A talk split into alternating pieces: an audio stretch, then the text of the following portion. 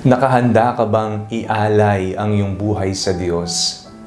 Ako po si Father Fiel Pareha at ito po ang ating segment, ang Daily Devotion, na kung saan tayo po ay magdarasal, magbabasa at magninilay kasama ng salita ng Diyos sa buong taon. Manalangin tayo. Sa ngala ng Ama, ng Anak at ng Espiritu Santo. Amen. Halina, banal na Espiritu, liwanagan mo ang aming puso at isip nang maunawaan at maisabuhay namin ang iyong salita. Amen. Our Bible passage for today is from the Gospel of St. Matthew chapter 20, verses 26 to 28, and I read it for you. Whoever wishes to be great among you must be your servant and whoever wishes to be first among you must be your slave. Just as the Son of Man came not to be served, but to serve and to give his life a ransom for many. Nakahanda ka bang mag-alay ng iyong buhay para sa Diyos? Ibigay ang iyong sarili, ibigay ang iyong oras, ibigay kung ano ang mayroon ka ito po ang panawagan sa ating lahat na tayo, habang tayo ay nabubuhay dito sa mundo, ay palaging isipin kung papaano ko mamahalin ng higit ang aking Panginoon. Kung gusto mong maging dakila, matuto kang magpakumbaba. Kung gusto mong mauna sa buhay, matuto kang maghintay sa huli. Tinuruan po tayo ng ating Panginoong Kristo na palaging isaalang-alang ang ibang tao. Palaging isaalang-alang ang Diyos. Ihuli lagi ang ating sarili. Mahalin ang ibang tao. Sabi ng ating Panginoon sa ating binasang Ebanghelyo, Whoever wishes to be great among you must be your servant. Tinuruan tayo ng Panginoon na maglingkod ang maglingkod sa ating kapwa ay napakadakilang gawain natin bilang mga tagasunod ni Kristo.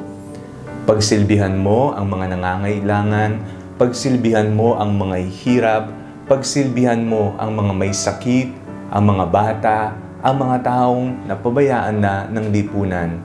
Pagsilbihan natin ang bawat isa. Dito nakikita na tayo nga ay mga tagasunod ni Kristo ito po ay tanda na tayo ay tunay na nagmamahal sa ating Diyos.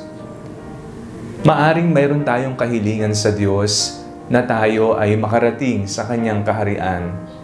Ngunit ano ba ang susi upang tayo ay mapunta sa Kanyang kaharian? Ito ay ang pagmamahal sa ating kapwa sa pamamagitan ng paglilingkod. Kung gusto nating maging dakila matuto tayong magpakumbaba. Kung gusto nating mauna, matuto tayong magpahuli alang-alang sa kapakanan ng iba. Ito po ang mga Kristiyanong paraan kung papaano natin maiaalay ang ating sarili sa Diyos sa pamamagitan ng paglilingkod. Sa papaanong paraan ka naglilingkod sa Panginoon, ang paglilingkod mo ba sa Panginoon at pagmamahal sa Kanya ay nakikita sa kung papaano ka nakikitungo sa iyong kapwa? Isaalang-alang natin ang ating mga kapwa sapagkat sila din ay mahal ng Diyos. Kung mahal natin ang Panginoon, kailangan nating mahalin ang mga mahal ng Diyos. Manalangin tayo. Panginoon, maraming salamat po sapagkat ipinagkaloob niyo po sa amin ang iyong kaisa-isang anak, ang iyong pinakamamahal na anak, ang aming Panginoong Kristo. Siya na nagturo sa amin kung papaanong magmahal at maglingkod sa aming kapwa sa pamamagitan ng pag-aalay ng sarili. Matularan nawa namin ang aming Panginoong Kristo sa ganitong uri ng paglilingkod na laging isinasaalang-alang ang kapakanan ng iba. Sa ngalan ni Jesus na aming Panginoon, Amen. Sa ngalan ng Ama, ng Anak, at ng Espiritu Santo, Amen. Huwag po ninyong kalimutang i-like ang video ito Mag-comment po kayo and share it with your family and friends. God bless you po.